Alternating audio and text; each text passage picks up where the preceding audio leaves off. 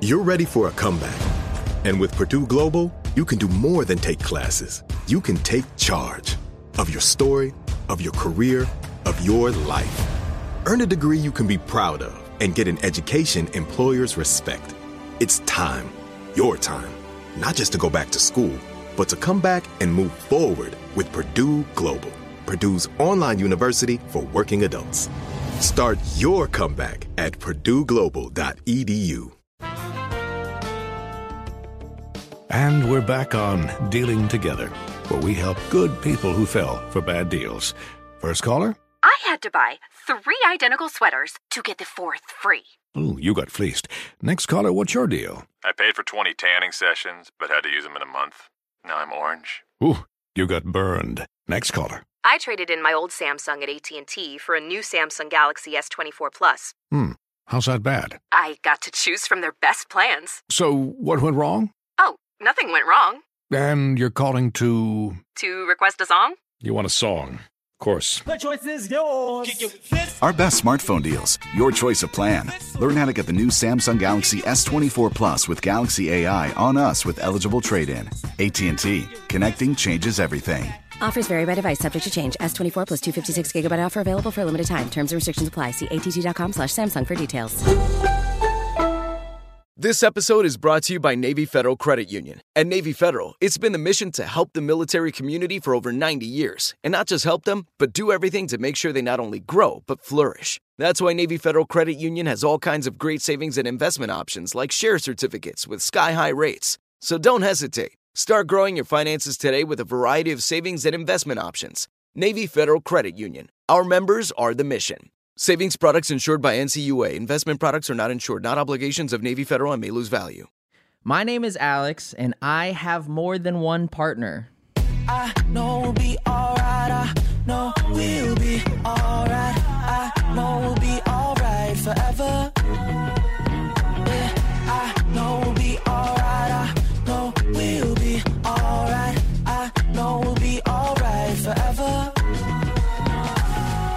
I was raised in a family that you know my mom and my dad were always together, and it was always just kind of like super monogamous, and uh, and I kind of picked up that same spirit. But when we were researching this episode, um, there was a lot of really cool ideas that kind of came to my mind. Uh, the same way that people might have a spouse or a sexual partner, they might also have a best friend or a friend they play video games with, or a friend that they do certain activities with, and it started making me think about kind of the purpose for people in your lives. And that's why I really was so excited to do this episode, um, expanding kind of what relationships are and what they mean. So while I have a girlfriend and I am uh, a very monogamous minded person, uh, I was so excited to kind of hear the reasoning and the um, experience and life experience behind people who have different types of relationships. Um, and so this isn't really a story time because this is something that I'm really here to learn with you guys. Uh, usually I have a real nice long story about my experience in the field, but today uh, I'm going to let my guests do the talking. So this just got me thinking is one partner enough? And what's it like to actually have more than one partner? What's up, y'all? It's Alex Iono here. This is my podcast, Let's Get Into It, where we get into everything, especially things that I have no experience on. And today we're talking about OSOs. You're going to hear that a lot in today's episode. It stands for Other Significant Others. Like I said in my story, I don't have a lot of experience in this. I'm actually really excited to learn more and more about it. And I'm going to be learning from not one, not two, which is our normal number, but three amazing guests. Uh, and I want to introduce you to them right now. Uh, first up, we have a stand up comedian who's also the host of several podcasts, including The Male Gaze and Who's Your God. He's also been featured on Comedy Central and was a field correspondent for I Love You America with Sarah Silverman, the one and only Steve Hernandez. What's up, man? Hey, Alex. Great to be here. Thanks for having me, man. You are fortunate enough to actually have a real personal connection to another one of our guests. She is a Los Angeles based comedian, host of What's Your Sign, a comedy astrology podcast. She's also been featured in Nylon, Bustle, the New York Times, Women's Health Magazine, Vogue, and Cosmopolitan. Julia Loken, how are you? I'm good. Thank you so much for having me. You guys got a ped. I mean, combined, we're gonna get into your relationship in general, but just pedigree alone, you guys got just a full gamut of success. We have Uh, good credits. some solid, solid credits. Uh, and on top of those credits that you guys share, we have one more guest with us the author of the best selling book, The All or Nothing Marriage How the Best Marriages Work, a professor at Northwestern University, as well as a social scientist studying romantic relationships. He's published over a hundred. Geez, Louise, I'm looking at this. This is crazy how much how much work has been done amongst my three guests. He's published over 150 scientific papers and is a contributor to the op-ed page of the New York Times. Eli Finkel. How are you, Eli? I'm doing well. I'm excited to be here. Not only am I intimidated, but I'm very excited to uh, to learn about uh, about this topic about open relationships and other significant others. First up, Steve and Julia, you guys and myself are going to be talking about opening up your firsthand experience in relationships that I can't speak on. Uh, and then we're going to take a break and uh, we're going to come back. And Eli, you and I are going to be talking about the complications of uh, and the intricate, I would say intricacies more than complications of different types of relationships. Uh, and then last but not least, we got, we're talking love hacks and it's going to be all four of us and we're just going to be figuring out how the best relationships work well. Um, but before we get into that, uh, I have a question that I ask all of my guests and it's a pretty simple question. It is, what have you been doing this week to improve yourself? Julia, you seem like you have an answer for us. I do. I have lots of answers. I've adopted like a real uh, mantra for the year, not a resolution per se, but something that I'm constantly kind of trying to do, which is systems, not stories. So I think I make up a lot of like negative self talk stories that end up persisting problems instead of solving them. So I'm trying to come up with like, okay, I haven't been posting enough on social media. So instead of thinking like, oh, I'm bad at that, I'm going to create a schedule for myself and say, like, Monday, I need to post this thing. Tuesday, I need to do this. Um, I've been feeling bad uh, physically. And so I did yoga today. That's another one where I was like, that's a, a system over a story. Instead of making up a story about how I'm a terrible person who doesn't take care of themselves, my friend was teaching a yoga class and I took that yoga class. Yeah, I like that. Systems over stories. That's a I'd never even heard of that before, but that makes so much sense as you explained it. I love that. I love that. Uh, Steve, you got something for us? Yeah, I've got a few things. I think in the middle of this pandemic and everything, especially it goes long uh, on longer and longer. Uh, I've been making it a real habit to uh, reach out when I start to feel bad, when I start to feel anxious or depressed. So uh, not only have been, I've been making phone calls to my friends, with especially I think as a as a man, men don't typically do this kind of thing, but I have been making phone calls. But uh, twice this week, I met my friends out, socially distanced over at the Silver Lake Reservoir, and we went for a two mile walk. But we were able to talk for a half an hour and then go, you know, on the the two or three mile walk. It takes about an hour. And you know, no matter what anyone says, any kind of thing, just moving your body and seeing a friend because we can't do that anymore. It energizes you and makes you feel so good. And if you're feeling hopeless or anxious or depressed, even a little bit, uh, remembering that you're not in this alone and that people love you in this world it's been it's it's it's changed the way uh, i feel completely Oh man, I love that, Uh, especially because, like you mentioned, in the pandemic, it's really taken. Um, we've had episodes about it where uh, anybody who has mental illness, who's already kind of known about it and has been dealing with it, it's taken a hit, and a lot of people are also now realizing. Um, kind of the daily struggles. We just recorded an episode about um, about anxiety and how some of anxiety is is built into everybody, and some of it, especially in times like this, can really flare up. And so, uh, I think that's a great idea. Reaching out is huge. I started seeing a therapist in the pandemic. It was the first time that I decided to actually like reach out, reach out. And so, the fact that that was your answer makes me very, very happy, my friend. all right Um, Eli, how about you? What have you been doing this week to improve yourself? Well, the new academic term started this quarter, and I'm teaching my undergraduate course on relationship science, the, the field where you use data to try to figure out what works in relationships. And I've been studying this stuff for over 20 years now, but I decided to do a, a significant overhaul on the course, especially because it's the first time I've ever taught several hundred people on Zoom. And it has been a blast. I've been doing a lot more work than necessary, and it's certainly paying off so far. I don't even know if I fully understand what you just said, but we're gonna unpack. We're gonna unpack all of it. Um, uh, it sounds taking a course on on how successful relationships work probably is something that we should all do, and that's why we're here today uh, talking about it. Um, we got. I'm just hyped today. We have such good energy. So let's get straight into it. Steve and Julia, let's get into talking. Eli, I'll be with you in just a sec. You can sit tight. First off, you guys just got married. Congratulations. Thank, Thank you. you. How was how was what's a wedding like in in pandemic mode? What, what take me down take me down the the, the road. Uh, well, it's a real. Uh, I think it's like most things in in pandemic mode. It's a very uh, much an exercise in surrender and being being okay with what you can and can't control and those kinds of things. Um, we went to Vegas and we were going to try to have a, a really small, intimate, kind of family only ceremony in person thing, you know, obviously taking into account everything that was going on. Um, but as the numbers, particular here in LA, got worse and worse, it just became apparent that that was not going to be an option. Um, but we still wanted to get married in 2020. It felt like a like a good way to kind of wrap up a shitty year and we wanted to be married so we decided to go to Vegas which I'm a big Vegas person and having like a not a shotgun Vegas wedding but some kind of like quickie Vegas wedding is like a a thing that I thought would be fun.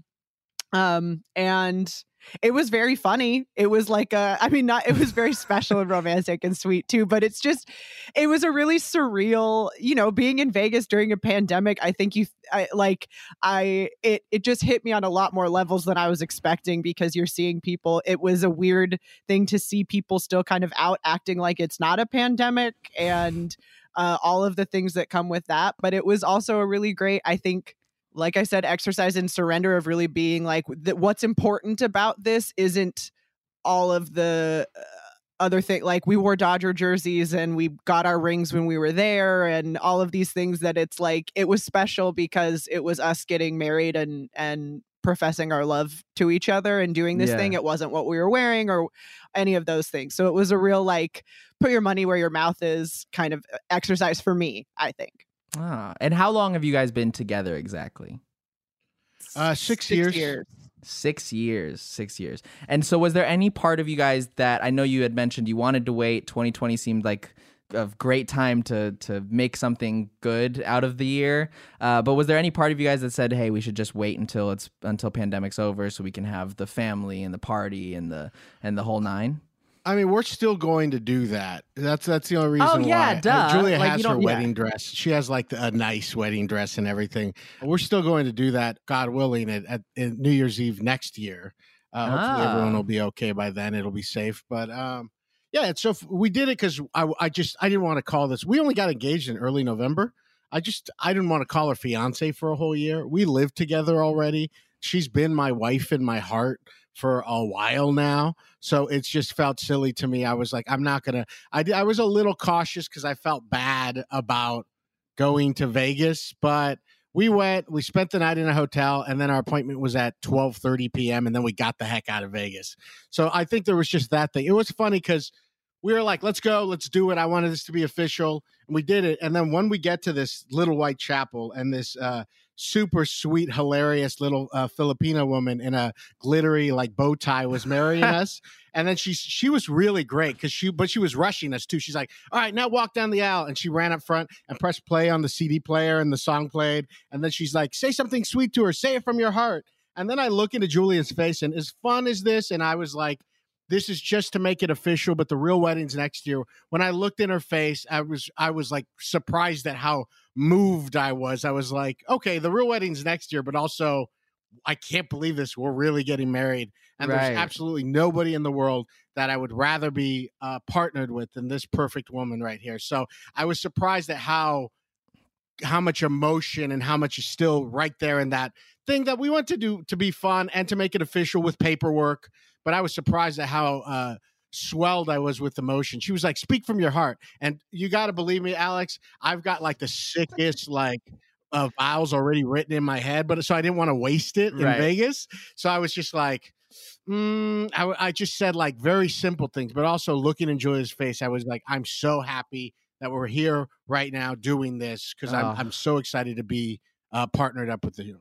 My my heart is absolutely just overflowing right now. And i actually i'm actually so glad you guys said that too because and and i don't and i and i really hope that nothing that i say is taken for anything other than me really being excited about learning about other types of relationships. But I, i'm so glad that you started with that because your relationship isn't uh, is is not necessarily the uh, I don't I don't even know like a traditional relation. I don't know how. I mean, maybe it's more traditional. We're gonna learn, but um, I I want to get this right. Steve, you are open, and Julia is not open. Is that correct? Yeah, I would say that I identify as non-monogamous, polyamorous, and Julia at this point does not. So yeah, I, I would say that's fair to say. So I, I I would love to to just break that down. Uh, in conventional, that's the word I, I was I was thinking of earlier. But I want to break that down because I'm so glad that you started with how how loving and, and, and incredible, even if it was in Vegas. I'm so glad you talk about how rich your love is because I think a common misconception, including a misconception that I had for the longest time until I actually made friends with somebody a few years back who was in an open relationship and kind of schooled me a little bit. A common misconception with an open relationship is this whole like, well, they're not really, it's just, they're like into each other, but they're not that into each other, but they don't want to not be with each other. Like, there's a lot of misconceptions. And so I'm glad that we're here um, talking about it and unwrapping it. Um, but first, before we get into the the nitty gritty of that, I, I'd like to take it all the way back to to kind of the early stages of your guys' relationship. Julia, on your end, what was that conversation like? At what point did you guys have the conversation of being polyamorous or, or monogamous? And you know, were you guys already in love? Was it right at the beginning on the first date? Uh, walk me through that. Well, we're both um, stand-up comedians, and that means that we, uh, I guess, thankfully, I don't know, I don't know if "thankfully" is the right word, but I say I, thankfully. I think I so. think thankfully. I mean, I don't think we could do it any other way. Um, but I these are things that I knew about Steve before we were in a relationship together because you talk Mm. about yourself in your material. So I was aware that he had been in in previous um, non-monogamous relationships, and when we got together. It wasn't necessarily like an explicit conversation that we had, but I do feel like it was something that I knew was part of him and part of his baggage so to speak that was coming with or like just part of who he is and that that was something that would likely come up and then um but it wasn't uh you know i i feel like it was more of a thing of like yes that's something that i'm aware of we'll kind of cross that bridge when we get to it because i think uh it wasn't something that was happening when we were first together uh, but as obviously we've been together longer there's been just different i think different conversations about it at different points sometimes uh, around like is this something that you um can be okay with is kind of the i guess the main question that would come up at different points as we got further along in our relationship. So the thing that I'm really interested in learning about, especially with you, I like I mentioned, I, I have made friends with people who are in open relationships, but I've never made friends with somebody who's in a, uh, I guess, partially open relationship. I don't know if that's the proper term for it. Can you talk about your choice to be partially open and why that was still important to you uh, to remain monogamous, even though you were entering this relationship?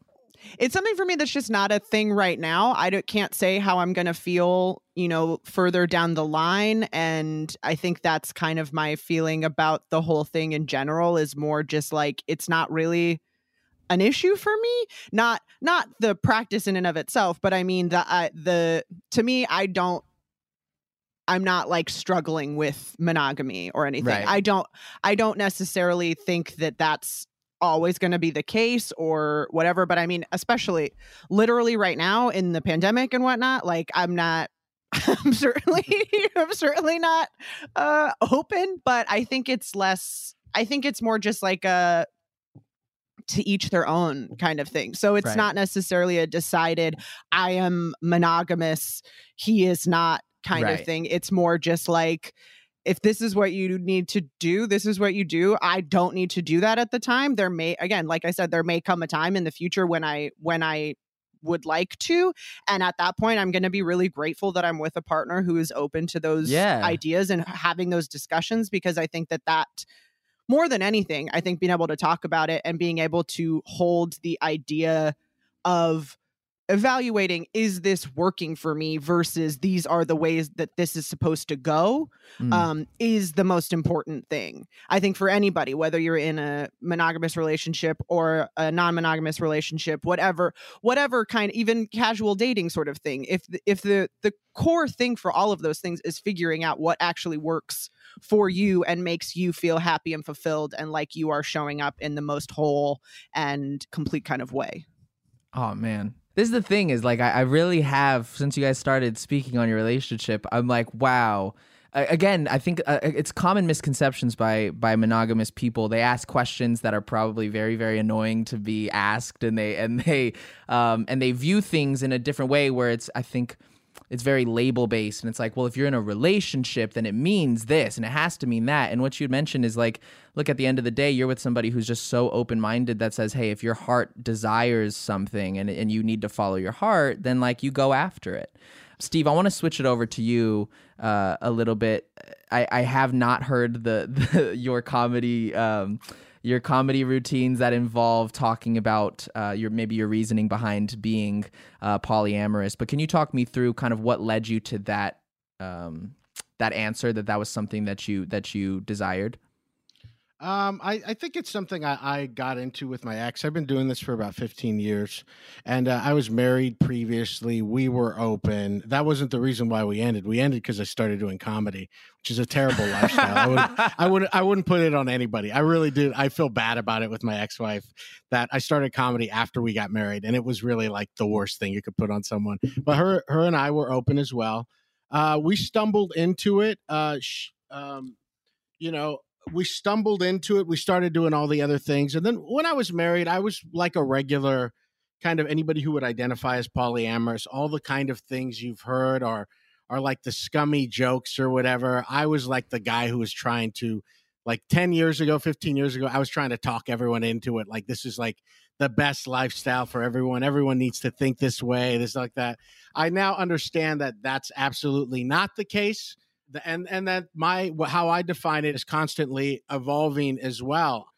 I really love relationships and I really love people and to me ultimately I want each relationship to be what it what it can be and if that includes physicalness that's okay. If it's a romantic relationship without touching, I would like it to be that kind of a thing too.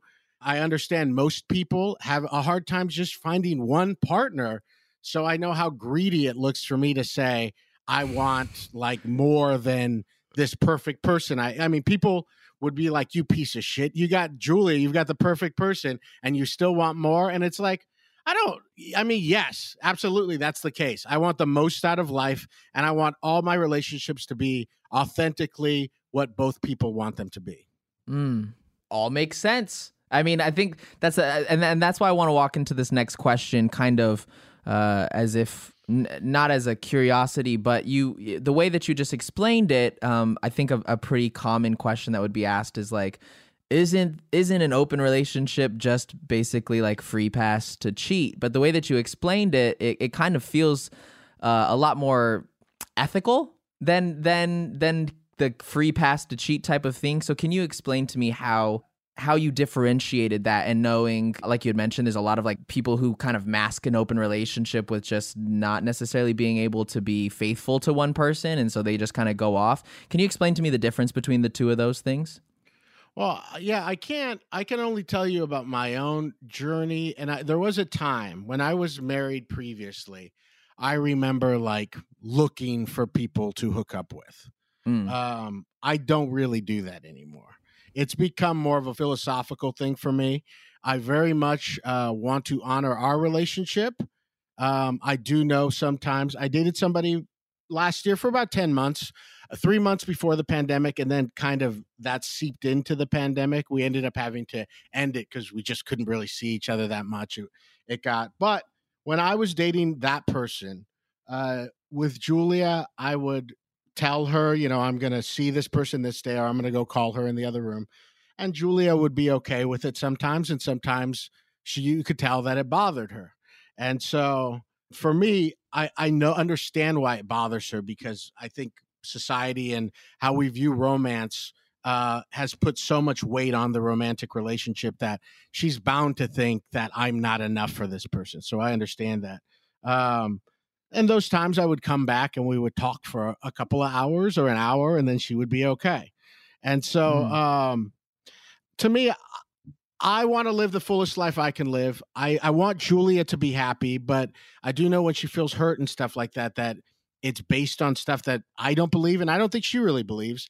And I, I mean, the newest thing for me in the past year or two is I really want the people that I date or sleep with to be happy and whole too. There's been a lot of people that will agree to something like this, but I know ultimately they don't understand what they're signing up for.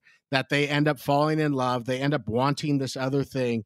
And so the older I get, the longer I do it, the more I understand to ethically do this where everybody involved is going to be happy and their expectations are going to be met. I think that it becomes a more rare and more rare opportunity. But I'm so glad the foundation of this is laid because I do believe I'm going to be able to have those two or three other people in my life in the next 20 years where they're going to be like different kinds of soulmates, like great friends that I happen to be able to have sex with and kiss sometimes.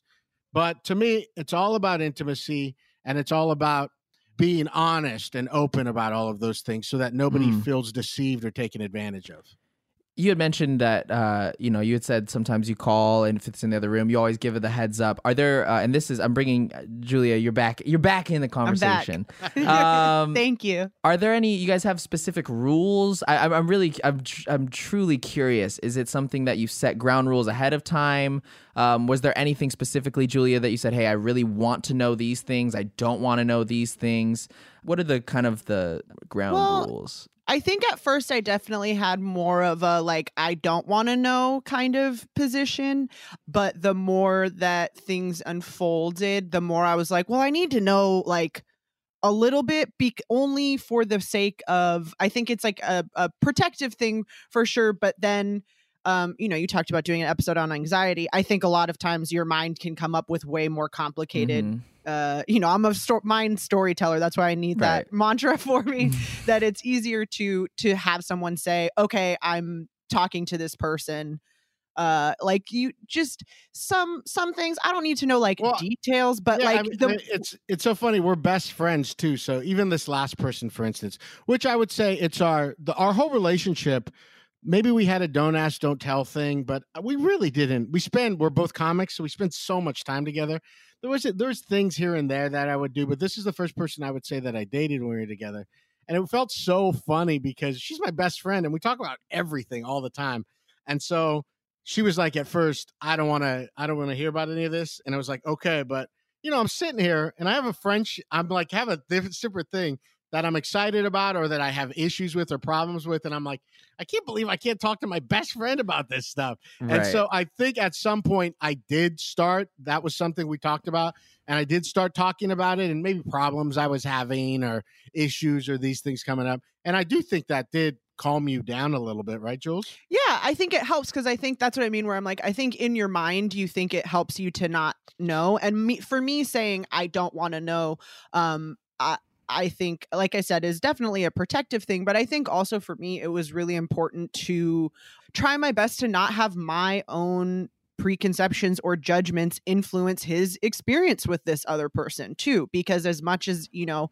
i have i'm very aware that even though we're literally talking about monogamy there are these same kinds of issues for relationships in any kind of thing you could replace this with someone who has like a, a is super into sports or whatever like there's always going to be things that that are potential things for disconnection or potential things for you to have problems with that you that are bringing up personal triggers for you that you project onto that other person. And i going into this i wanted to be very clear that like i'm going to take responsibility for whatever comes up for me and know that it's coming up because of these things but it is Mm. not a causal thing necessarily that like he is doing this to me to hurt me Right, like this right. is what comes up for me is my fear of abandonment when you go when you go and do something without me i get afraid that you're going to leave me that doesn't mean that that thing isn't like that i'm not entitled to those feelings but i'm able to understand that i am i am not feeling that because he's doing that. I'm feeling that because i have that fear inside of me and that might come again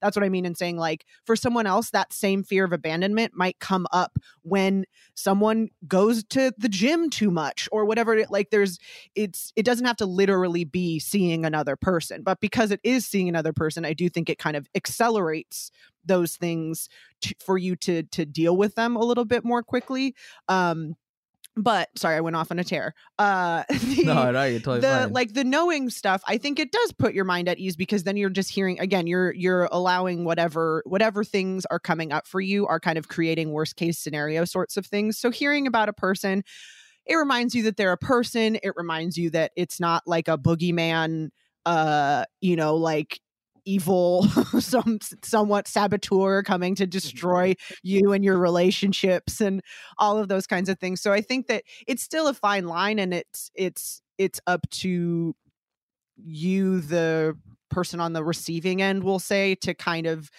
be making sure that you are sifting through and saying like what's something that can be a practical ask of like I said at one point like hey could you do your best to like make these calls when I'm not here because I feel like a creep having to sit in the other rooms like I you know I know that you're going to do this but could you please that's like a practical ask versus like when you're doing this it's hurt you know whatever like those are things what's what is okay to ask and what's not again like systems versus the story There we go. Systems versus stories coming back. It's really it really is and and and I hope this is taken as a compliment. It's really cool hearing how like you guys are the most stable relationship I think I've ever seen.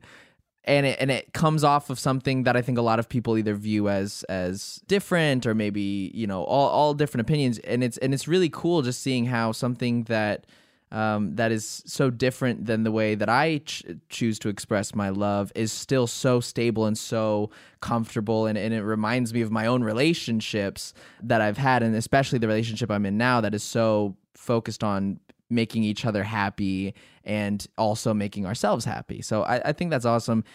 You've already expressed, and this is my last question before we take a break. Um, you've already expressed kind of the ways that it can get complicated, or the anxieties about it, or um, any of the problems that can come up. But what ways has has your relationship become better in this in this partially open relationship? I am so in love with her. It makes me so like I feel so blessed and so happy that someone would allow me to be myself in this way. Cause, cause I, I don't, you know, she, she called it baggage really. I know she didn't mean it like that, but you know, going into it, this is kind of just how I am. And I know this is how I work best.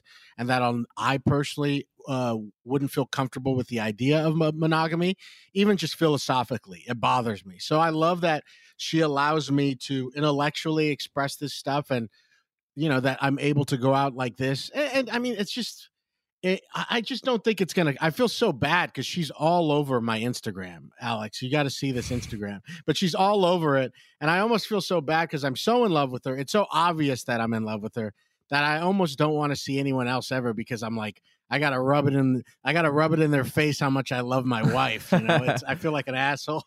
Right, right. But uh, I, I do feel so free and able to come home and have this person as my home base and that accepts me and knows me, loves me unconditionally. To me, it is uh, so freeing, and I mean, I, I'm just I feel blessed. Yeah, I mean, I think that, like I said, there's nothing about it philosophically that I disagree with. To me, my my hesitations with with non-monogamy open relationships is to me more about efficiency and effectiveness. And i think that it's a thing that's that like you said it there's a there are complications there are things like that and it's not so much the i have no philosophical disagreements it's more in the practice. Being in a non-monogamous relationship it also is held up a mirror in ways like i've been saying where it's like even if it's not in our relationship are there other areas of my life where i'm not being open in a way that i could be? Am i am i also like putting up barriers to connection in other ways? Maybe that that can mean literally in relationships but also i think it's really forced me to um not forced but forced in a lot of ways too uh like sped up. That's what i mean. I don't mean it like aggressively forced but like like accelerated things to where i think again you can get mushier of like oh is this i could have I could have done this like abandonment thing or self-worth kind of thing. I could have projected that onto any number of things or and that's a problem that could have persisted for a bunch of years but because again we're like dealing with it so immediately and so literally, I think it's really made me kind of um have to show up for myself in a lot of ways. And and um that I'm really happy for and really grateful for and I'm grateful to have a partner who also like asks that of me and and wants me to be the fullest expression of who I am and the most kind of like honest authentic someone who's like growing and challenging themselves and isn't going isn't going to let me off not growing and and addressing things because it's for it's because it's good not not in a way because it's like oh you need to do this but in a way where it's like these are this is going to help you as a, a person I'm like I I'm literally like my heart is so warm right now. you guys are really it's really I'm so grateful that you guys are here just to uh, one expand my knowledge on this situation or, or on this um on this topic and and also just to I think you, you we need more love like we need more love in the world right now and so getting to hear it from other people and like hear people profess their love for each other. It's just so it's so amazing. Um, we're gonna take a quick break. When we come back, uh, I'm gonna be speaking with Eli about it's complicated. Don't go anywhere. Witness the dawning of a new era in automotive luxury, with a reveal unlike any other, as Infiniti presents a new chapter in luxury, the premiere of the all-new 2025 Infiniti QX80 Join us March 20th live from the edge at Hudson Yards in New York City, featuring an unforgettable performance by Grammy and Academy Award winning singer, songwriter, and composer, Jon Batiste. The all new Infiniti QX80 is unlike any luxury SUV you've ever seen. Smart enough to anticipate your needs, even before you do. Every line, curve, and detail was thoughtfully crafted so everything for every passenger feels just right. Don't miss it. Mark your calendars and be the first to see it March 20th at 7 p.m. Eastern, only on iHeartRadio's YouTube channel. Save the date at new-QX80.com. 2025 QX80 coming this summer. Okay, quick math. The less your business spends on operations, on multiple systems, on delivering your product or service, the more margin you have and the more money you keep. Obvious. But with higher expenses on materials, employees, distribution, and borrowing, everything costs more. So to reduce costs and headaches, smart businesses are graduating to NetSuite by Oracle. NetSuite is the number one cloud financial system, bringing accounting, financial management, inventory, HR into one platform with one source of truth. With NetSuite, you reduce IT costs because NetSuite lives in the cloud with no hardware required. Accessed from anywhere. You cut the cost of maintaining multiple systems because you've got one unified business management suite. And you're improving efficiency by bringing all your major business processes into one platform, slashing manual tasks and errors. Over 37,000 companies have already made the move. So do the math. See how you'll profit with NetSuite. Now through April 15th, NetSuite is offering a one-of-a-kind flexible financing program. Head to netsuite.com slash stereo right now. netsuite.com slash stereo. netsuite.com slash stereo. The following ad is sponsored by Pets Best Insurance Services. Pets come into our lives in many ways shelters, breeders, or unexpected encounters. But no matter how you found your pet, they become our perfect match. Unfortunately, finding the right pet insurance plan can be hard. That's where Pets Best comes in. With a little information about you and your pet, Pets Best will recommend a plan that meets your needs and budget. Visit petsbest.com to learn more today. Your perfect pet deserves the perfect coverage. Petsbest.com. Witness the dawning of a new era in automotive luxury with a reveal unlike any other as Infiniti presents a new chapter in luxury, the premiere of the all new 2025 Infiniti QX80. Join us March 20th live from the edge at Hudson Yards in New York City, featuring an unforgettable performance by Grammy and Academy Award winning singer, songwriter, and composer, Jon Batiste. The all new Infiniti QX80 is unlike any luxury SUV you've ever seen. Smart enough to anticipate your needs, even before you do. Every line, curve, and detail was thoughtfully crafted so everything for every passenger feels just right. Don't miss it. Mark your calendars and be the first to see it March 20th at 7 p.m. Eastern, only on iHeartRadio's YouTube channel. Save the date at new-QX80.com. 2025 QX80 coming this summer. Okay, quick math. The less your business spends on operations, on multiple systems, on delivering your product or service, the more margin you have and the more money you keep. Obvious.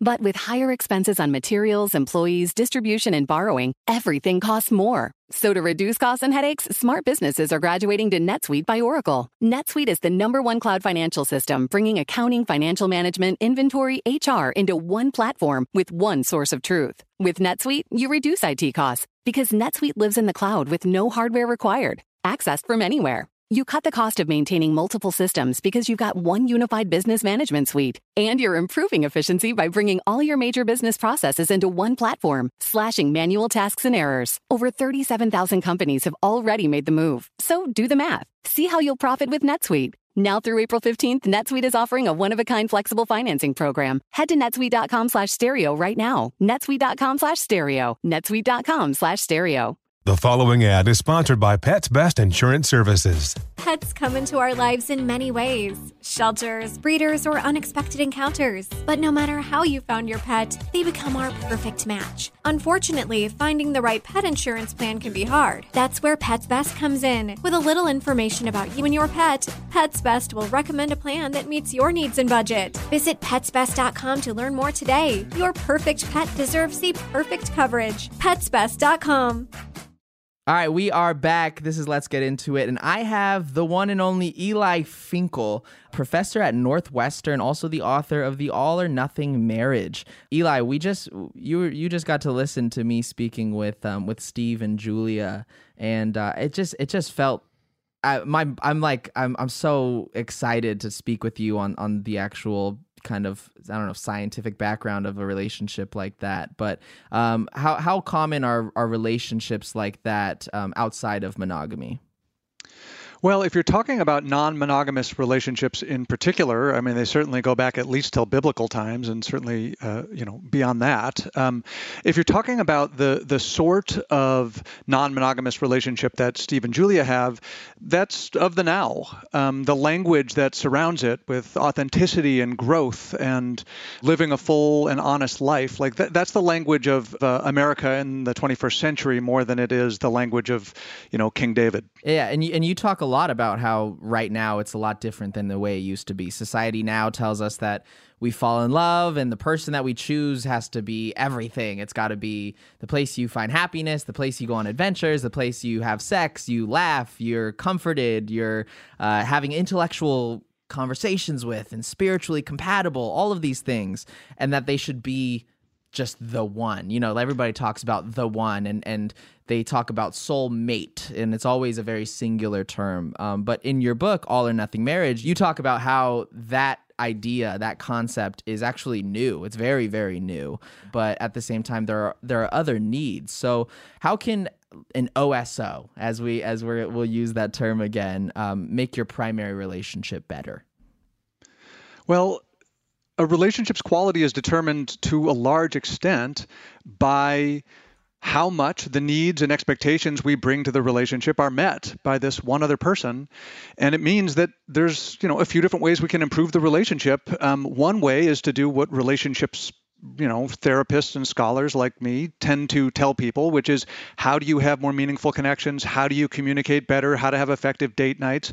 But another strategy that, that isn't really about sort of investing more in the relationship is figuring out the ways that this one person isn't going to be able to satisfy every single thing and stop relying on that one person to do those things. And so, this is the idea of the other significant other or the OSO.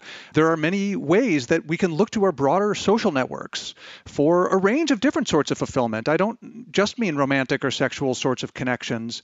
Uh, you know, we used to socialize in, in same sex groups, and nobody ever said things like, I want to marry you because you're my best friend. It would have seemed ludicrous. Right. Um, but these days, we spend more and more time with our one significant other. It comes at the expense of time that we spend separate from that person, but with other significant others, friends or, or potentially romantic partners aside from the primary one. Um, and, you know, to the degree that we can sort of spread the love around a little bit and make sure that we're we're focusing on our relationship in the ways that play to the strengths of that relationship and finding ways to look elsewhere eh, when there might be a limitation or or a uh, something less than perfect fulfillment within the relationship so based off of that and based off of also kind of what julia and, and steve had said i started kind of connecting things you know julia had mentioned uh, the same way that somebody goes to the gym so much it can make somebody feel like their time is being given somewhere else or, or that they're dedicated to something else. How do you differentiate or maybe there's not a differential like is is you know if i like to play video games every night with my with my one homie that lives in on the other side of the earth and i have to play it like it's it's how i get that out is that considered an oso is that just a hobby that's because what i'm starting to realize is uh, maybe before this podcast i thought when you're in an open relationship, the only time that you're with other people is to like have sex. It's a sexual mm-hmm. thing. I always thought that. And I'm so wrong, like insanely wrong. And I'm so happy that I've come to this episode so that I can learn about the depths of, of open relationships. But now that it, now that we're kind of talking about it, you say sometimes it's people who just make you happy or it's doing something and, and committing to something else outside of your relationship. How do you differentiate like an OSO then from something like I, I go to the gym every day and I have my workout partner that I go and I work out with all the time? I mean, I would define an OSO broadly, but there are certainly subcategories, and a, and a workout buddy is very different from a, a sex buddy or a love buddy. Um, the the broader context here, there are three different types of open relationships. Um, it sounds as if, uh, if I've got it correctly, that, that Steve and Julia have one that is asymmetric, so Steve is open and Julia is not, but also what we might just call open relationship. That's one type where the assumption is, look, you can, you're allowed to, um, you know, have some other people on the side, and the, you know, people negotiate the contours of that. There's a second type, which informally you could call swinging, which is um, we are with other people, but only when we're both there. So that might be something something like orgies or perhaps uh, pretty sexual parties and things like that. Um, and the third type is is polyamory, and uh, polyamory is a subcase of open relationships that that really is about long-term, emotionally intimate connections with more than one partner. Um, mm. By the way, it can easily be that all three are equally emotionally intimate, right? So so the again, there's all these different variations, and I agree with you completely that there are many sorts of of reasons why uh, people might want to open their relationship, not least of which is to benefit their relationship. Um, there are many deeply loving, intimate sorts of connections. I get the sense that Steve and Julia have a relationship like this, where where the the uh, non-monogamy that they've sort of written into the relationship actually serves to strengthen the relationship itself, among other goals. Um, mm-hmm. And that is indeed one of the major reasons why people might want to do this. Some relationships can benefit from opening them up, especially if people are compatible in lots of ways, but one person, say for example, has a, a stronger sex drive or or different sorts sorts of sexual kinks than somebody else does, which how often does that happen? A lot. Hmm. So, so getting straight into that, how would a couple, like let's say you take a couple, they are not open at all. Um, how does that couple know if an open relationship is one an option, two an option that'll help them or hurt them, and overall just a good idea? Well, overall, one of the great perils of being human is that you can't know. You you cannot predict the future. And you know, I enjoyed listening to to Julia and Steve process um, how they go about their consensual non-monogamy, the, the Steve's openness in the relationship, and it's it's um, they didn't talk about it as something definitive. Uh, Julia raised the the possibility that who knows? This is what I'm doing for now, but for later, uh, you know, it's nice that I'll have opportunities available to me. There won't be strict rules about these sorts of things. To me, a question that also comes to mind to add on top of that is, let's say that there there is a problem, like you had mentioned. Um, you know, maybe one has more sex drive, or one is always wanting to try new things, or or any of the and anything in a relationship in my mind, I'm thinking if I was in that situation, I would think, how do I reignite the spark with this one person? But I think there's also this second mindset that goes, maybe it's time for me to find the, that that specific spark elsewhere so that this relationship doesn't have to carry the burden of of those problems. You know what I mean? So how do you know how to differentiate, how to discern which way to go? Well, you have two different situations. One is where you start entirely monogamous and then have to broach the conversation. That's a very delicate conversation to broach because we have these very strict rules about the way people are supposed to behave. Um, you know, in 21st century America, right? These rules differ across time, and so it can be very, very hurtful to bring up the topic. In a case like Steve and Julia, they knew from the start um, what the contours of the relationship were, and either option has risk. I mean, I, I would I would ask all of the people who think consensual non-monogamy like that's terrifying why would you do that there's so much risk well i'll tell you what it's not like commitment to permanent monogamy is risk free. It's not like Americans today have just totally nailed it, right? Like we know exactly how to do the perfect marriage. And as you can see, nobody's divorcing and everyone's happy. These things are very, very complicated. So I don't think you can say we're going to open it and it's going to be fine because our ability to know how that's going to play out is less than certain. Maybe we think we're opening up a little bit, but then somebody falls more in love than he intended to. Um, maybe somebody thinks she'll be fine with having it be open, but then the pain comes and you know she didn't anticipate it, and so be it. So there is definitely risk in doing it. I just don't think that the question really is is there risk in consensual non-monogamy? Because the answer is yes we should skip it. I think we need to be aware what the risks are of monogamy which includes things like boredom frustration sexlessness. There's all sorts of risks that come from 60 years of committed exclusivity and how do those risks play out for us relative to the risks of consensual non-monogamy? And for many relationships many people the the best plan is going to be monogamy but certainly not for everybody. You and, and you had mentioned this exact thing of of how it's not like we've really nailed monogamy down you know? Divorce rates are at an all-time high and and it's not really not necessarily you know proven that that's the that's the way to go. Um, in your fi- in your studies have you found any specific statistic that shows maybe open relationships have a higher success rate than monogamous relationships so the, the ideal study here is basically impossible. So so to draw causal conclusions, what we'd really want to do is take a sample of a few thousand people and randomly assign some of them to have a monogamous relationship and some of them to have a consensually non-monogamous relationship. For for practical reasons and um, ethical reasons, you can't really run that study. So so the best studies really that are available at this time is to take samples of people who have opted in right? So among people who have opted into a consensually non-monogamous relationship versus a monogamous relationship, who's who's happier if either, right? Is there a difference? And, and that work has now been done. So if you take a sample of people who are consensually non-monogamous, and the study I'm thinking of is it, they did a really good job. So these are all heterosexual couples, that is a male identifying person with a primary partner who is female identifying or vice versa, and open, right? So they have a primary partner of the other sex and non-monogamous monogamous, and they compare that to a sample of people who also have um, male identifying with female identifying or vice versa, but they've adopted a monogamous norm. So, so far as we can tell, the major difference is is the norm they have in their relationship. Um, so, what are the differences when it comes to things like satisfaction and commitment? No differences.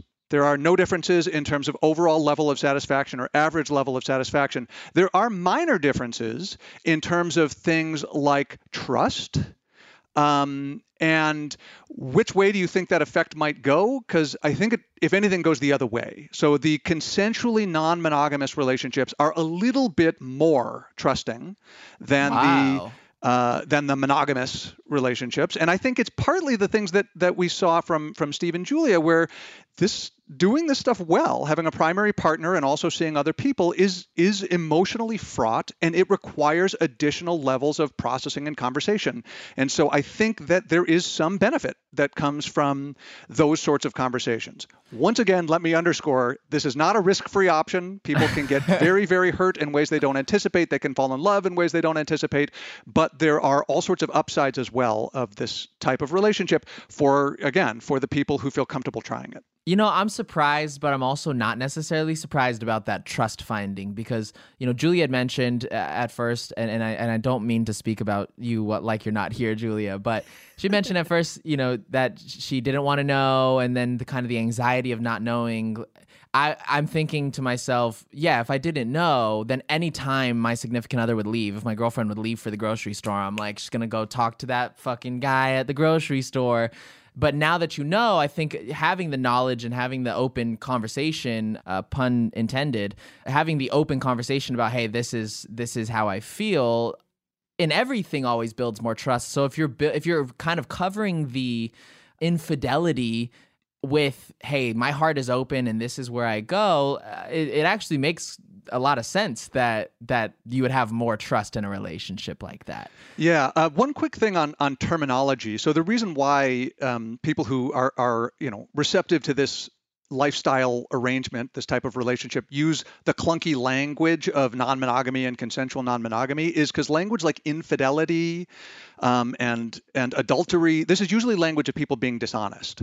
So mm. so infidelity, I don't I don't think there's any infidelity um, in Steve and, and Julia's relationship. But in a non monogamous relationship, it's not infidelity, it's openness. That's it right. is, it is honesty. That's that's, that's exactly that's kind right. of what I was getting so, at. So again, I could talk about about people in general because I mostly focus on data, but because um, Steve and Julia were so generous with their story, we can u- use them as an example. I hope I hope that's fine with everybody. Um, they have this this emotional processing, and and what does that do? Like they come out, you know, he comes out of the room, he's just had the conversation, and the two of them sit on the couch, maybe pour a glass of wine and have a conversation about what it means, and it's an opportunity for her to say, for example, I'm not putting words in your mouth, Julia, just sort of speaking hypothetically, like that was a little hard on me, and he can say, I know, and I'm sensitive to that, and it's very important to me that you feel loved, and they can take this opportunity to share what they feel and their sensitivity about those things. And the norms in favor of doing that are very high in the poly community in particular. There are very, very strong norms in favor of lots of communication.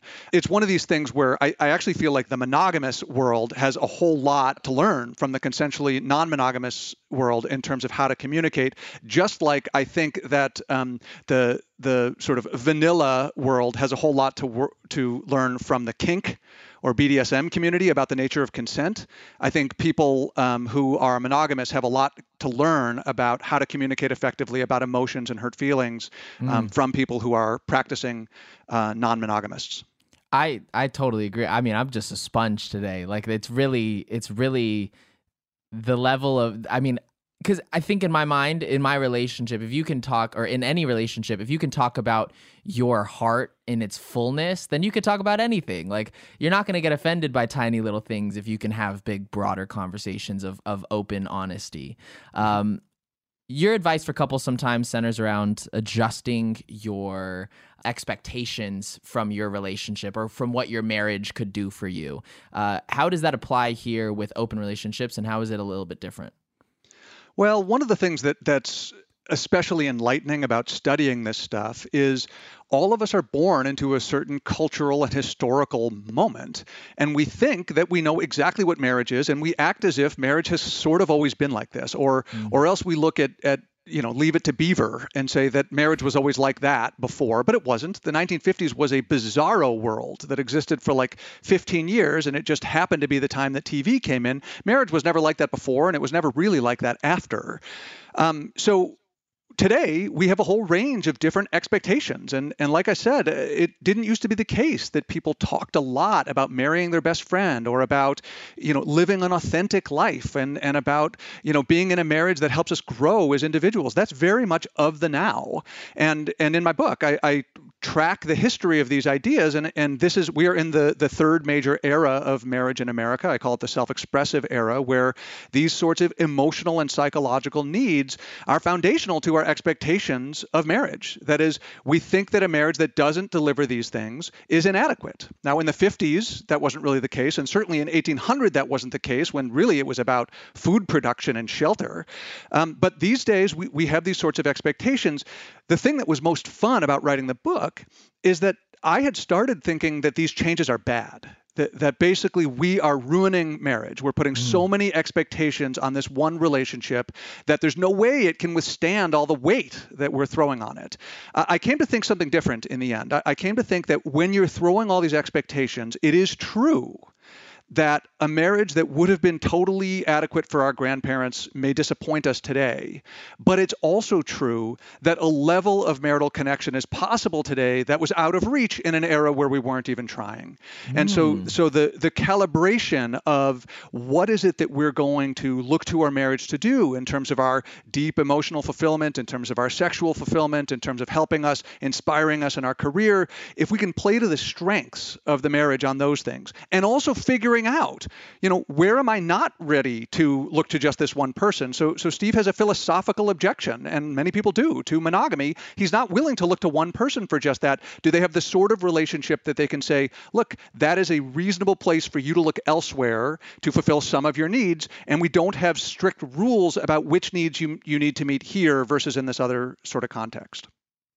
I'm perplexed right now. I am like, I'm just, this is so cool. I'm really grateful for all three of you guys for being on the show. I have one more question before we take a break.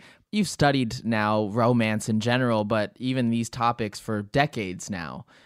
What's something that you wish people knew? People like me who are literally probably listening to this podcast, like, whoa, I never even thought about it like that. What's something that you wish people knew about the benefits, like the real benefits of having an OSO, either romantic or or otherwise? Well, that it can benefit the primary relationship.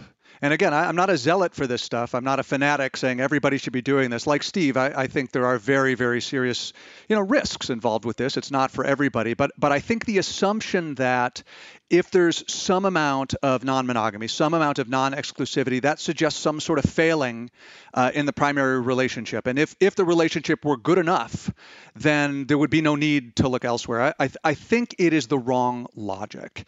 Um, certainly that's true in some situations, but it may well be the case that you know we're unbelievably compatible in all sorts of ways, and this is a way that's that you know monogamy isn't a huge priority to either one of us, and we both think it's fun to be with other people, or we find like we have a deep intellectual connection with somebody else that doesn't in any way step on the connection that we feel with our primary partner. That that having a, an additional partner can actually benefit the relationship. And I didn't talk about the relevant studies here, but but for example, there's one study that looks at how intimate we feel with our partner as a function of whether we're in a monogamous or a non-monogamous relationship. Here again, this is a separate study from before, no difference. Right? You might think that intimacy is this limited commodity and for each minute that Steve t- talks to some other woman that that's a minute of intimacy that he doesn't get with Julia. There's no evidence that that's the case. Wow.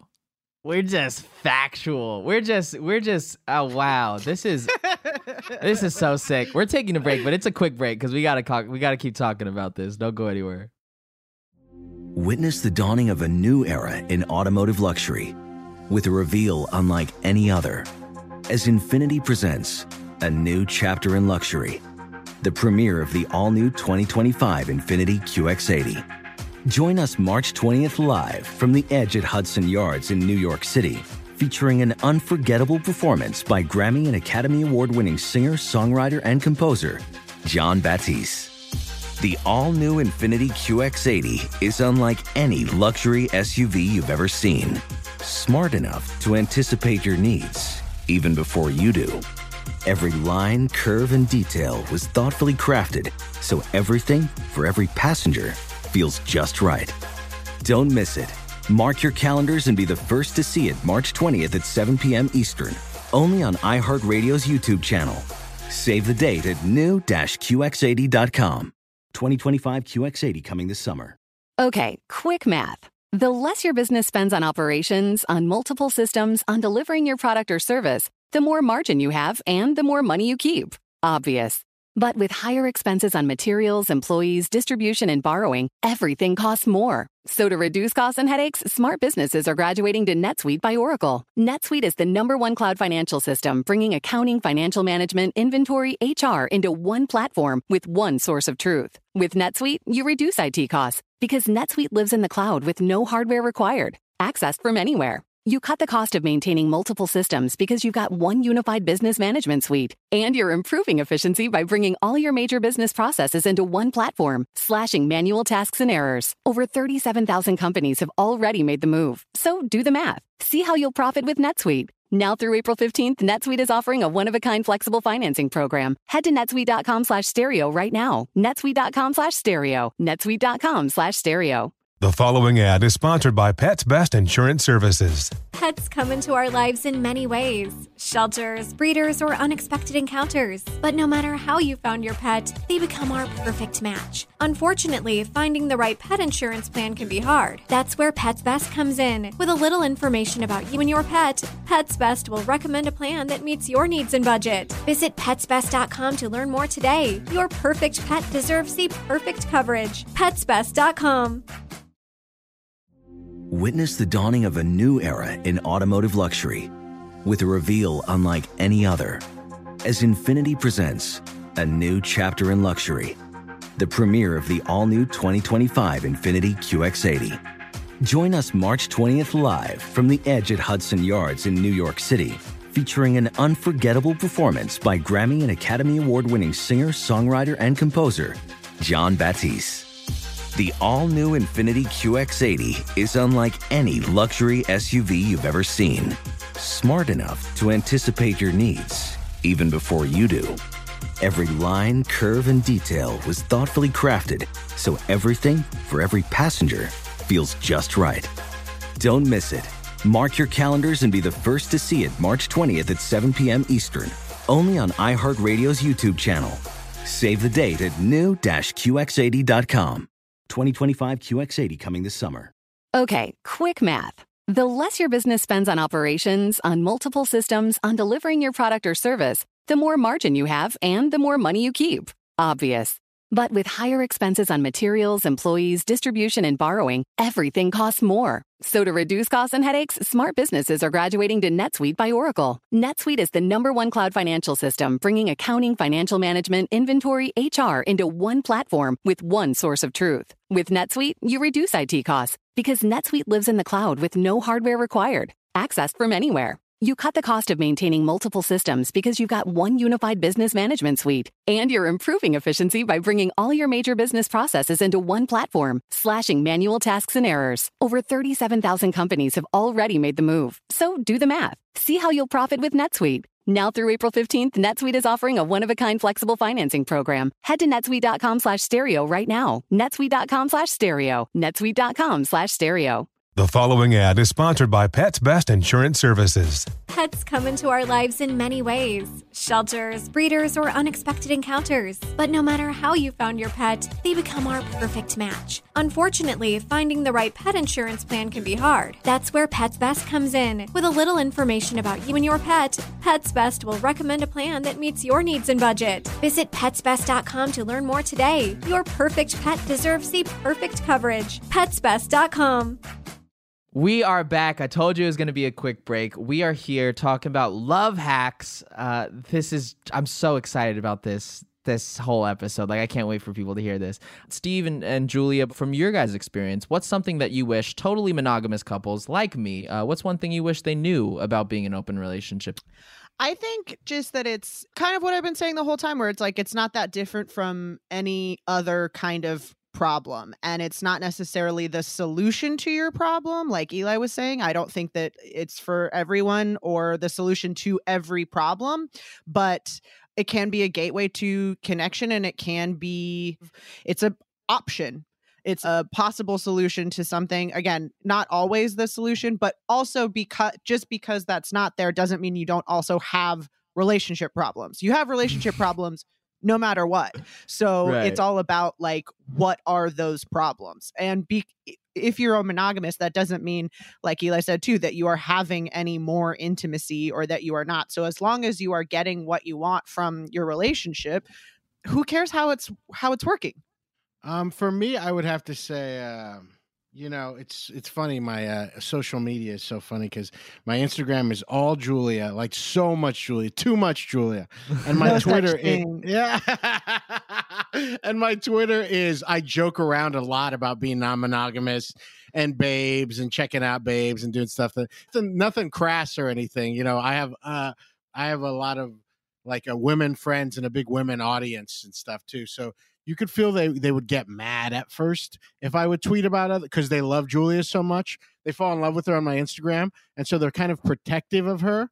But you could see over time they understand it. it- It's like, oh, but obviously they're staying together, and Steve loves her. So it's almost like listen, if you will allow me to be free, like truly free, then um like you will own my heart in like so many ways.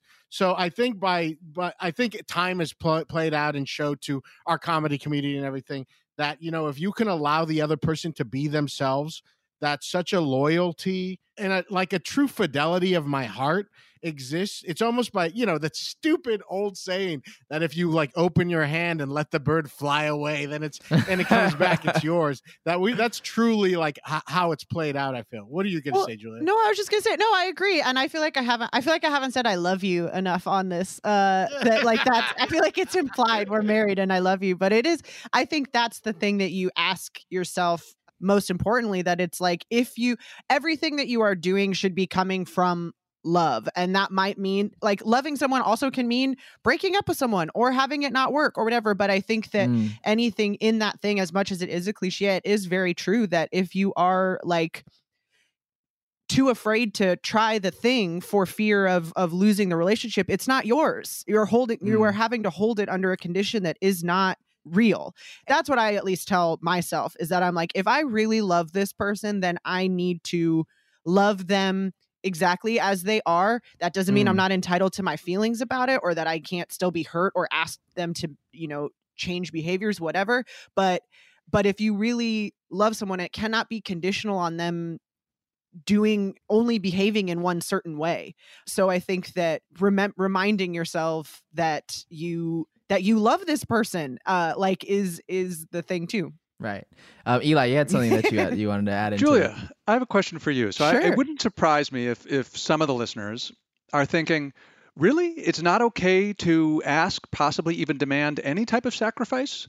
Um, any thoughts on that? Like, are, in in principle, are there? Is it okay to make those demands? I think you absolutely can make those demands. I think you can a- you can always ask for anything. Um and it doesn't mean that you get them. And I think more importantly, if you aren't sure why you are asking them to make that demand, if you don't parse through and mind you, my mom is a psychiatrist. I've been in therapy. I'm like a real therapy person. I've I've read all the not not all the books, but that Every book ever. Every book No, ever. is- One was just published on this podcast. yes this is this is something that i have have thought through a lot and all those things so i understand that like that is we aren't taught to like think like this necessarily but i think again this idea of like if you aren't sure why you're demanding that of someone it's going to pop up in another way in your relationship likely that doesn't have anything to do with monogamy or not. So if it's a boundary for you and you know that about yourself then yeah again you can ask you can ask whatever you want but uh you have to be prepared to deal with the consequences if their answer is no and if it's really a boundary if it was more of a way to like manipulate someone's behavior instead of a i know myself i know that i'm not going to be comfortable with this like then it's coming from a boundaried love place as opposed to a like you're my husband i'm allowed to tell you you need to do this thing So is that the right I, answer I want to. I want to. Yep, hundred percent, nailed it. It's because she read every. It's because she read every book ever. So you both. You both brought something up, and I and, and I, it made me want to kind of make a statement, but I'm still gonna come in it as a question because I'm I'm such a, a newbie into this conversation. It seems like either way, uh, a non-monogamous relationship is definitely for a strong couple. You know, there's a lot of couples who who choose non-monogamy as like a last resort to a relationship that's not strong. um, but what are some markers that you and your relationship could survive or even thrive if it were to open up? Like this one's Julia. Oh, All right, I, have, let's give it to I do. I love this kind of thing. She's read all the books. I've read all the books. Every book. Uh, Yeah, well, I mean, the other thing is, is you're you're you're unique in the sense of like you hit that crossroads where you were like, this is a path that we're about to take. What what what gave you those inklings that like this is the right move to do something that you've never really done before? Well, be, I, I do want Julia to answer, but we are very much obsessed with uh, a thing has to last forever or as for as long as possible.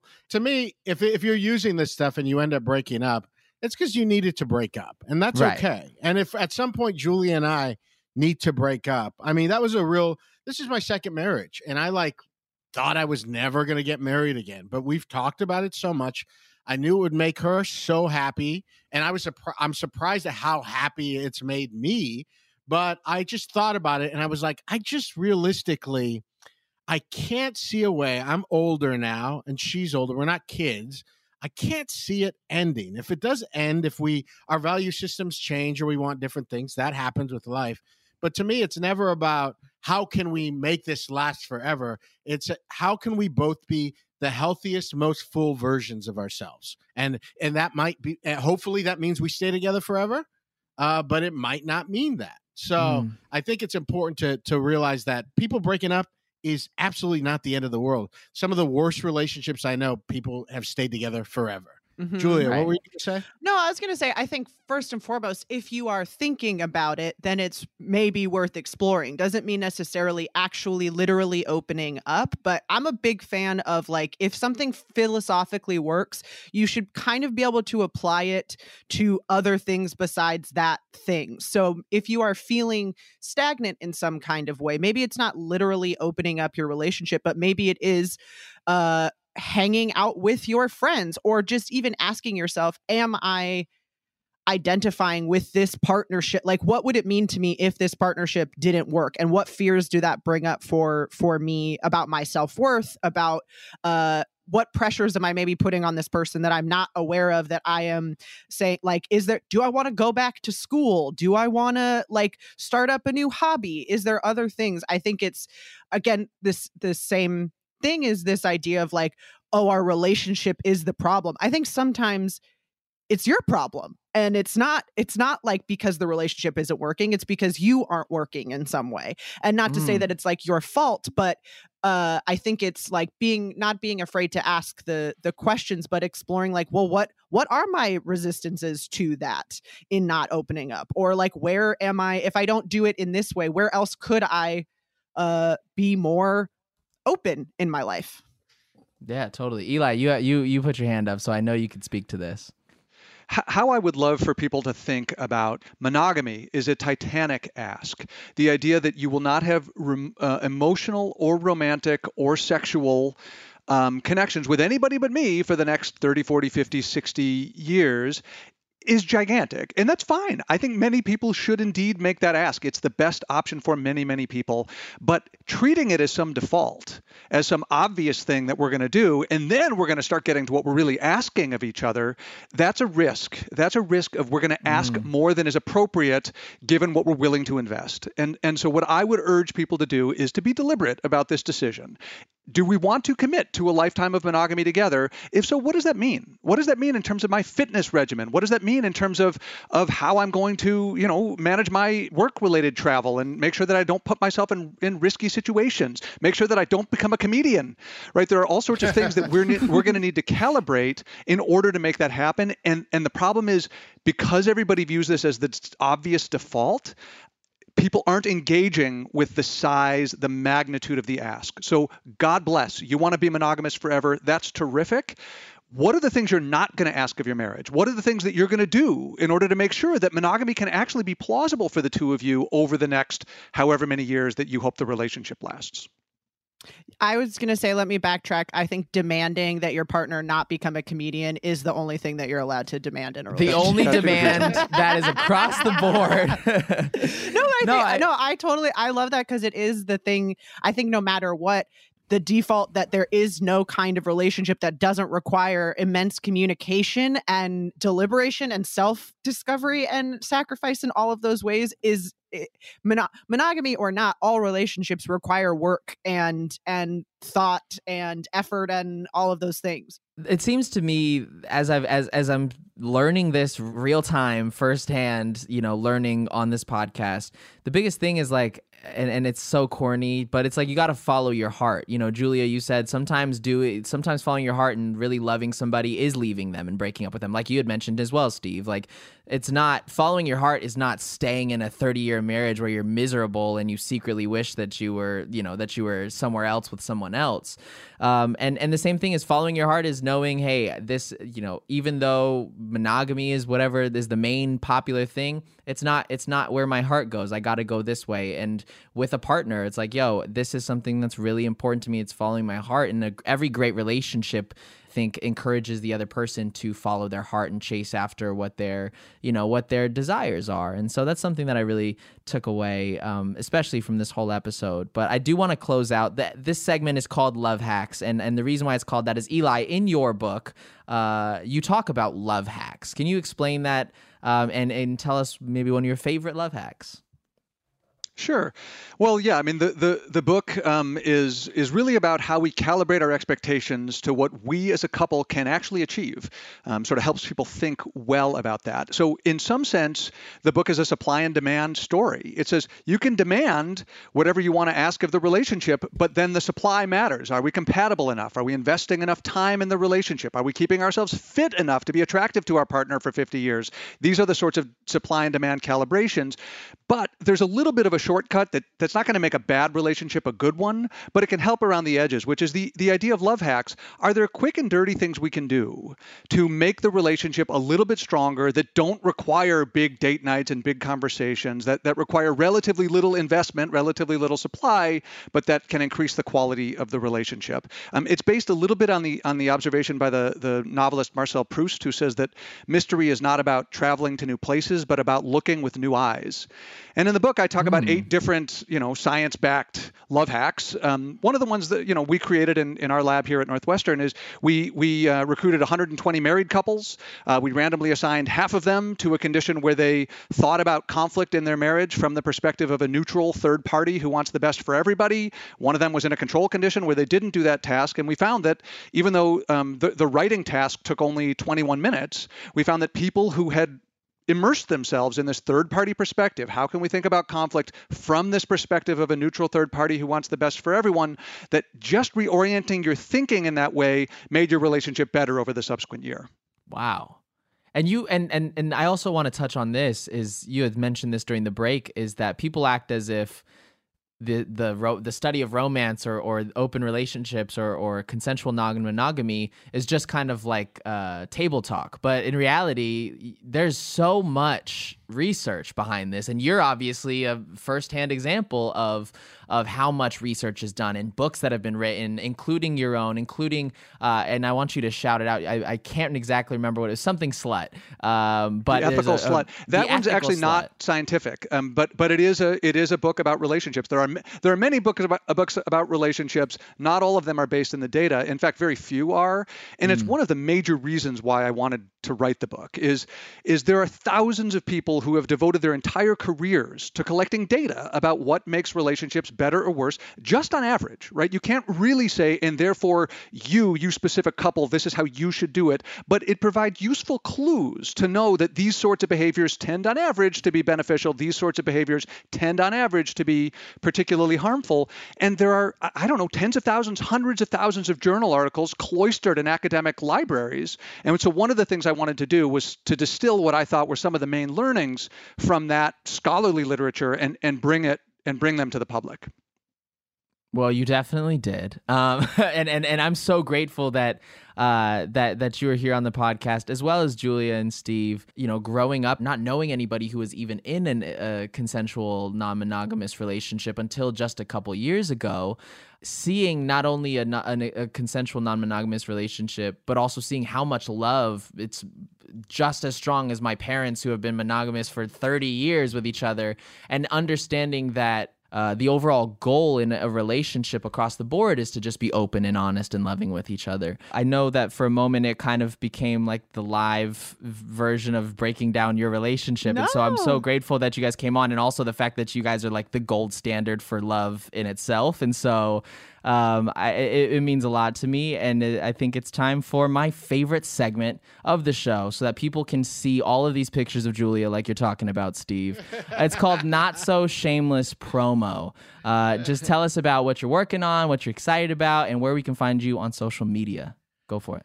Oh, I've got a bunch of podcasts. I have a religion podcast. I used to be a minister called uh, Who's Your God with Amy Miller, a movie podcast called Views from the Vista, and a horny guys um, news podcast called The Male Gaze. You can find me at Big Hern on Twitter and Hernia on Instagram. Hernia? Did you get? Is it actually just spelled like hernia?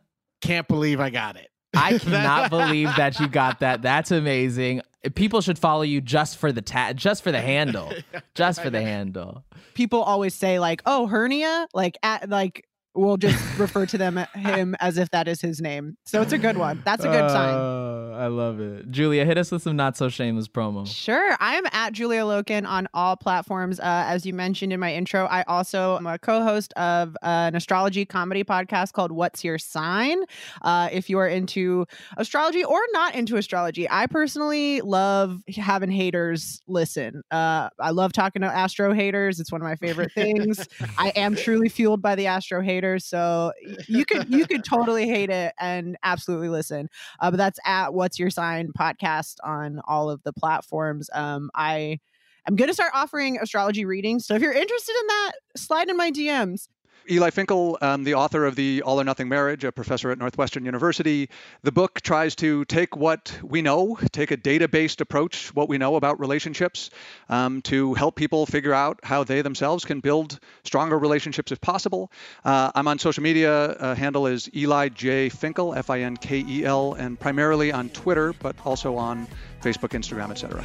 Love that. You know, you can always find me at Alex Aiono everywhere. It's the best part about having a weird last name, A I O N O. Uh, but more importantly, please make sure you rate our podcast and subscribe. You can leave a review. That is how we grow. But I'm so grateful that you came and listened today, and I'll talk to you guys next time. Peace.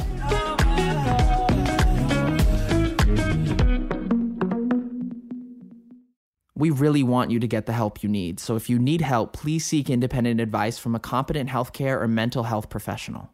The views and opinions expressed in this podcast are solely those of the podcast author or individuals participating in the podcast and do not represent the opinions of iHeartMedia or its employees. This podcast should not be used as medical advice, mental health advice, counseling, or therapy. Listening to the podcast does not establish doctor patient relationship with hosts or guests of Alex Aiono, Let's Get Into It, or iHeartMedia. No guarantee is given regarding the accuracy of any statements or opinions made on this podcast. Ooh, that's a doozy. Infiniti presents a new chapter in luxury, the premiere of the all new 2025 Infiniti QX80, live March 20th from the edge at Hudson Yards in New York City featuring a performance by Jon Batiste. The all new 2025 Infiniti QX80 is an SUV designed to help every passenger feel just right. Be the first to see it March 20th at 7 p.m. Eastern, only on iHeartRadio's YouTube channel. Save the date at new-QX80.com. Don't miss it. 2025 QX80 coming this summer. Hi, I'm Gabby Reece. Join me and my husband, big wave surfer Laird Hamilton, on our journey with Laird Superfood. From our kitchen to yours, we've crafted delicious plant based creamers, coffee, greens, and so much more using high quality functional ingredients. Visit lairdsuperfood.com and use the code GABBY2024 for 20% off your first order. Turns out a delightfully clean home can make for a delightful start to the day. At Mrs. Meyer's, everything they make is inspired by the garden. With plant derived and other thoughtfully chosen ingredients, their cleaning products smell like a dream and work like the Dickens, leaving your home sparkly clean and your to do list tackled in no time. Goodness, there's no better feeling than that. Mrs. Meyer's, rooted in goodness. Visit MrsMeyers.com today.